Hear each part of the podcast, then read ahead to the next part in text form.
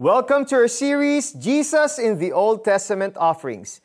This past two days, we've seen how the ultimate burnt offering and grain offering are fulfilled in Jesus. Today, we will discover how Jesus is the real peace offering between man and God. Peace offering. Kapag meron kang nakasamaan ng loob at gusto mong maalis ang tampo ng taong iyon, anong gagawin mo? Siguro bukod sa hihingi ka ng tawad ay magdadala ka sa kanya ng paborito niyang pagkain. O kaya, may gagawin ka para lumambot na ang kanyang puso. Kumbaga, gagawa ka ng paraan para makabawi. Meron kang peace offering. The proverbial peace offering refers to any kind gesture or the giving of a gift to someone you have offended. But you know that the concept of a peace offering originates from the Old Testament. Ang peace offering ang isa sa limang offerings mentioned in Leviticus 1 to 7. Like burnt and grain offerings, peace offerings are voluntarily offered by the Israelites. Ito ay hinahandog sa iba't ibang dahilan.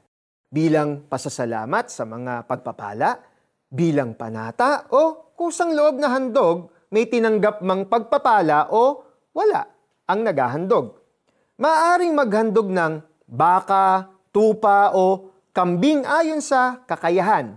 Ang taba ng hayop ay susunugin at iaalay sa Diyos. Samantalang ang dibdib at hita ay kakainin ng mga pari. Ang natitira namang bahagi ay kakainin ng naghandog at ng kanyang pamilya. Ito lamang ang offering na pinagsasaluhan kaya tinatawag din itong fellowship offering. This is a wonderful picture of the peace we have with God and believers through Jesus Christ. Ang sakripisyo ni Jesus sa krus ang nagpawi ng galit ng Diyos sa ating kasalanan kaya ang sinumang manampalataya kay Jesus ay kasundo na ngayon ng Diyos. And anyone who believes in Jesus can enjoy that peace and fellowship with other believers as well. Let us pray.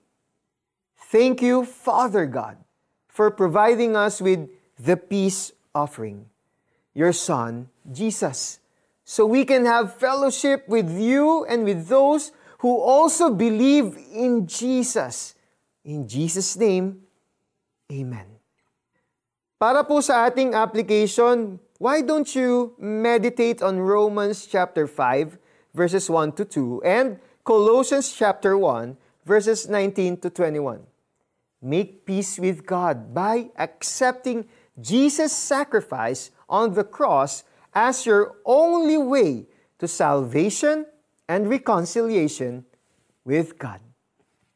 Sinabi pa ni Yahweh kay Moises, Sabihin mo rin ito sa bayang Israel, ang sinumang maghahandog para sa kapayapaan ay magbubukod ng bahagi nito para sa akin. Siya mismo ang maghahandog nito. Leviticus chapter 7 verses 28 to 30. The burnt grain and peace offerings of the Old Testament are all shadows of Jesus Christ. Yet, they show the graciousness of God in providing a means for the people to be in communion with Him. Today, we no longer have a shadow, but we have the real person, Jesus Christ. Join us again tomorrow for our series, Jesus in the Old Testament Offerings. Don't miss it! I am Eric Totanes. God bless.